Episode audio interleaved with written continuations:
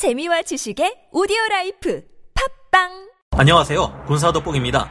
아프간에서 작전을 수행하고 있는 미군의 제101 공수사단이 넓은 계곡을 지나가고 있던 중 어딘가에서 날카로운 소리와 함께 총알이 내리꽂힙니다. 깜짝 놀란 미군들은 다급히 대응 태세를 갖추고 날아온 탄환을 보고 적의 정체를 추측하는데요. 저 멀리 강 반대편의 산에서 날아온 것은 M2 브라우닝 중기관총이나 K6 중기관총에 사용되는 커다란 12.7mm 곱하기 108mm 중기관총용 DSHK 탄환이었습니다. 중기관총을 사용했든 대물 저격총을 사용했든 무시무시한 적 스나이퍼의 공격이었지만 정체가 드러난 이상 죽은 목숨입니다. 위치를 파악한 101 공수사단 대원들은 군용 전투 차량에 M2 중기관총 및 무인 포탑으로 작동하는 스트라이커 장갑차의 RWS로 초동 대응을 시작했고 곧이어 유탄, 박격포와 야포에 전폭기와 헬기의 공중 지원까지 불러 적이 있을 만한 구역 전체를 초토화시켜 버렸는데요. 이 장면은 실제로 미군의 제101 공수사단이 아프간에서 실제로 겪었던 사건을 다룬 더 호네츠 네스트라는 다큐멘터리 영화의 장면입니다. 저격수는 현대전에서도 여전히 가장 무서운 존재지만 그 정체가 들통나는 날에는 이처럼 무자비한 응징을 당하게 됩니다. 하지만 저격수가 매복하고 있는 지역이 민간인이나 아군이 있는 지역일 경우 함부로 이 같은 일을 벌일 수 없죠. 특히 현대전에서는 전장이 도시가 되는 경우가 점점 늘어나고 있음에 따라 방어하는 쪽은 공격하는 쪽에게 소모전을 강요하는 시가전 형태로 대응하고 있습니다. 이럴 경우 저격수의 공격을 받는 쪽에서 가장 시급한 것은 적 저격수의 위치를 파악하는 것이겠지만 그게 절대 쉬운 일이 아닙니다. 하지만 이처럼 무서운 저격수마저 찾아낼 수 있는 탐지 장비가 우리 대한민국에서 개발되고 있으며 그 성능은 미군의 저격수 탐지 장비인 부메랑 3보다 더 뛰어난 것은 물론이고 가격까지 더 저렴하다고 하는데요. 이제 남은 것은 적 저격수에 대한 우리 군의 무자비한 응징입니다. 오늘은 전장에 있어서 저격수가 얼마나 무서운 위력을 발휘하는지 그리고 이를 잡아내는 한국의 탐지 장비는 얼마나 대단한 위력을 발휘하는지 알아보겠습니다. 전문가는 아니지만 해당 분야의 정보를 조사 정리했습니다. 본의 아니게 틀린 부분이 있을 수 있다는 점 양해해 주시면 감사하겠습니다. 과거 현대전에서의 저격수가 가진 위력 앞서 보여드린 것처럼 저격수 한 명을 처리하는데 엄청난 비용을 수반하는 막대한 화력을 쏟아부어 그 지역을 초토화시켜 버리는 데는 그만한 이유가 있습니다. 그만큼 아군의 생존에 있어서 적 저격수는 크나큰 위협이라는 뜻이죠. 정확도가 의심스러운 통계이기는 하지만 현대전에서는 통계상 대략 총탄 1만 5천 발이 소모되어야 적군 한 명을 겨우 처치할 수 있다는 연구 결과도 있는데요. 적을 보고 쏘는 조준 사격이 아니라 아군을 지원하는 넘어 사격이나 제압 사격으로 인해 엄청난 양의 탄약이 소비되기 때문이라고 합니다. 베트남 전쟁에서는 보병 한 명을 처리하는데 3만 발에서 5만 발 이상의 탄약이 사용되었다는 통계도 있는데요.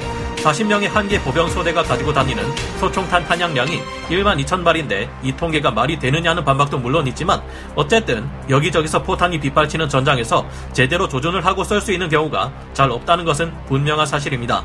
이에 반해 저격수는 사용한 총탄 수에 비해 처리한 적 보병 수를 따져보면 1.7발당 한 명의 적군을 처리했다는 통계가 나왔다고 하는데요. 저격수는 적의 지휘관이나 장교와 같은 고급 인사를 처리해버림으로써 적의 지휘 계통에 어마어마한 혼란을 가져다 줄 수 있습니다. 또는 통신병을 우선 처리해 적 전투원들의 통신 체계를 마비시킬 수도 있습니다. 또한 막강한 화력을 발휘하는 기관총, 대전차 미사일, 유탄 발사기 같은 중화기를 취급하는 사수 또한 저격수의 공격으로 제압할 경우 큰 피해를 줄 수 있는데요. 영국의 한 저격수는 적군 6명이 모여있는 것을 보고 사격을 가했는데 마침 그들이 들고 다니던 폭탄에 맞아 폭발이 일어나는 바람에 6명 모두가 총알람달로 세상을 떠나버리기도 했다고 합니다. 저격수는 적 병력이 장갑차나 전차 등으로 무장한 기계화 보병이 아닐 경우 가장 무서운 존재가 될 수 있는데요. 저격수는 위장을 위한 길리슈트를 입고 하루 종일 움직이지 않고 숨어서 반드시 처리해야만 할 인원을 처치하기에 발견하기가 극도로 어렵습니다. 6시간 동안 저격을 위해 숨어있는 저격수들은 벌레가 몸 안을 기어다닐 때도 절제심을 잃지 않기 위해 잡지 않을 정도인데요. 전설적인 저격수였던 핀란드군의 시모 해위해는 100일간의 겨울 전쟁 동안 대대급에 달하는 엄청난 수의 소련군을 처치해버리는 기염을 토하기도 했습니다.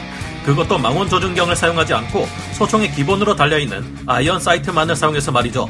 그는 조준경은 크고 무겁고 렌즈가 반사경을 뿜어내서 거추장스럽다 라는 소름 돋는 말을 남겼죠. 하지만 오늘날 현대전에서 대부분의 저격수들은 엄청나게 먼 거리의 적을 처치하기 위해 망원 렌즈가 달려있는 고성능 저격소총을 사용하고 있는데요. 해위해만큼은 아니지만 미합중국 특수작전 사령부 내에는 비공식적으로 해위해가 가진 기록의 절반 정도에 해당하는 기록을 가진 특수 요원들이 우글거립니다. 영화 아메리칸 스나이퍼의 주인공이었던 실존 인물 크리스 카일 또한 그중 하나죠. 저격수의 역할은 단순히 적을 처치하는 데만 있는 것이 아닙니다.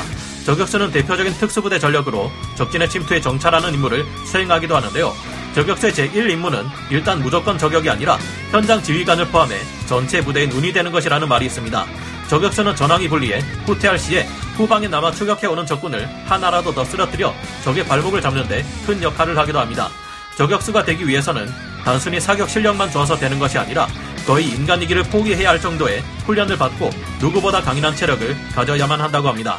스나이퍼 탐지 장비를 동원한 미군의 무시무시한 대응, 게다가 이처럼 적 저격수를 화력으로 제압하는 일은 아프간에서 약소국 비정규군을 상대로 하는 미군처럼 압도적인 전력 차이가 존재하지 않는 한 아무 때나 쓸 수 있는 대응 방법이 아닙니다.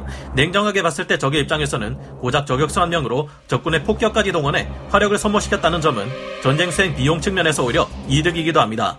이 같은 대응 방법을 쓸 수 없을 때는 적 저격수에게 대응하기 위해 어쩔 수 없이 부대 내 인원 중 저격수를 잡는 지정사수를 배치해 저격수 대 저격수의 대결을 벌일 수밖에 없습니다.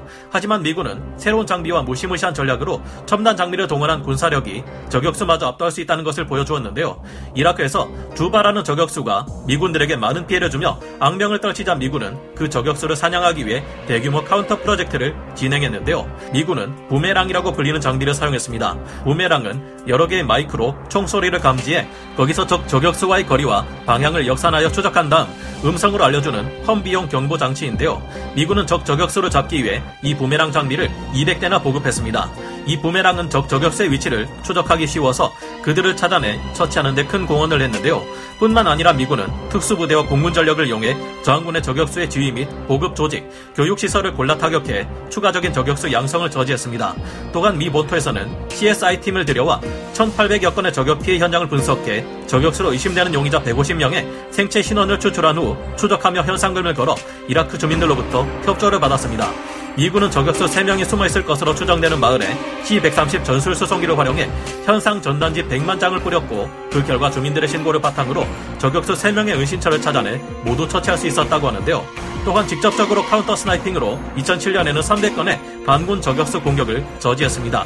결국 나중에는 충원되는 저격수의 속도가 미군에 제압되는 저격수의 숫자를 따라가지 못하게 되었고 다음 해에는 반군 저격 건수가 3분의 1로 줄어들더니 2009년 이후에는 거의 사라져버렸습니다.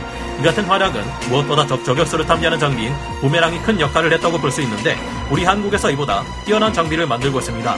미군의 저격수 탐지 장비를 능가하는 한국의 소다V, 우리 한국의 자인 테크놀로지에서는 적의 저격수를 탐지하는 장비인 소다V를 개발해냈는데요. 언론에 알려진 바에 따르면 소다V는 현재 이라크와 아프가니스탄에서 운영 중인 미국 BBN사의 부메랑 저격수 탐지 장비보다 탐지 정확도와 탐지율, 환경 적응성 등의 항목에서 앞서고 있습니다. 신땡땡 자인 테크놀로지 대표이사는 선진국과 비교하면 잘 아시다시피 미국의 부메랑이 2억 원, 그리고 프랑스의 저격수 탐지 장비인 필라가 1억 4천만 원입니다. 하지만 소다는 1억 원 미만으로 생산할 수 있습니다. 그렇다고 성능이 부족한 점이 없습니다. 오히려 그 이상이라고 볼 수 있습니다. 하나 디펜스가 주관한 체계 성능 시험에서 표적 탐지율과 방향 정확도에서 모두 100%를 기록했습니다. 라며 자사의 소다 V에 대해 자부심을 드러냈습니다. 자인 테크놀로지는 지난 수년간 해외 방산 전시회 및 온라인 화상 미팅을 통해 안보 환경이 위험한 동남아권 및 중동권 국가들에서 장비 구매에 대한 문의를 점점 더 늘리고 있는데요. 자인 테크놀로지는 국내 최초로 초음파 유량계를 개발해 생산하고 있으며 인수 분야에서 미국의 제너럴 일렉트릭이나 독일의 지멘스사와 같은 글로벌 기업들과 경쟁하고 있습니다. 이런 기술력을 통해 자인 테크놀로지는 소다V를 원천 개발했다고 합니다. 소다V는 반경 1.5km 내에서 저격수가 쏜 탄환에서 발생하는 충격파와 총성을 7개의 마이크로 감지해 디지털 신호와 음성으로 통보해 준다고 합니다. 이 같은 장비는 미국, 프랑스, 영국, 이스라엘과 같은 방산 선진국들에서만 개발된 장비인데요. 반응 시간이 총성 획득 후 1.0초 이내인 미국의 부메랑과 비교했을 때 소다 V는 반응 시간 또한 0.5초 이내로 더 짧습니다. 이 같은 결과는 실사격 결과라고 해서 더욱 믿음이 가는데요. 소다 V는 지휘관, 전술 차량, 장갑차, 무인 차량 등 모든 형태의 차량 체계에 탑재하여 VIP 경호 및 수색 정찰, 전술적 차량 행문 보호 등 다양한 역할을 할 수 있다고 하는데요. GP, GOP 지역, 해외 파병 중인 부대의 주둔지, 군의 주요 지휘 통제 시설, 원자력 발전 시설 등 국가 주요 보안 시설과 주요 비행단, 항만 기지 등에서 요긴하게 활용될 수 있다고 합니다. 특히 북쪽에 도발이 발생하는 GP, GOP 지역에서는 총격 도발이 발생했을 때 교전 수칙에 의한 현장 대응에 적합하게 운용할 수 있다고 하는데요.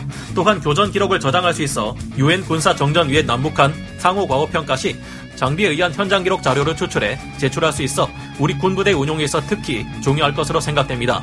이미 인도, 인도네시아, 아랍에미리트, 사우디아라비아, 호주 등 외국에서도 소다 V에 대해 큰 관심을 보이고 있다는데요. 이 같은 신기술 장비를 우리 한국군이 도입해 사용할 경우 수출에 있어서도 한층 더 신뢰를 얻을 수 있다고 하니 하루빨리 우리 군에 도입되어 사용되면 어떨까 생각합니다. 여러분은 어떻게 생각하시나요? 오늘 군사 돋보기 여기서 마치고요. 다음 시간에 다시 돌아오겠습니다. 감사합니다. 영상을 재밌게 보셨다면 구독, 좋아요, 알림 설정 부탁드리겠습니다.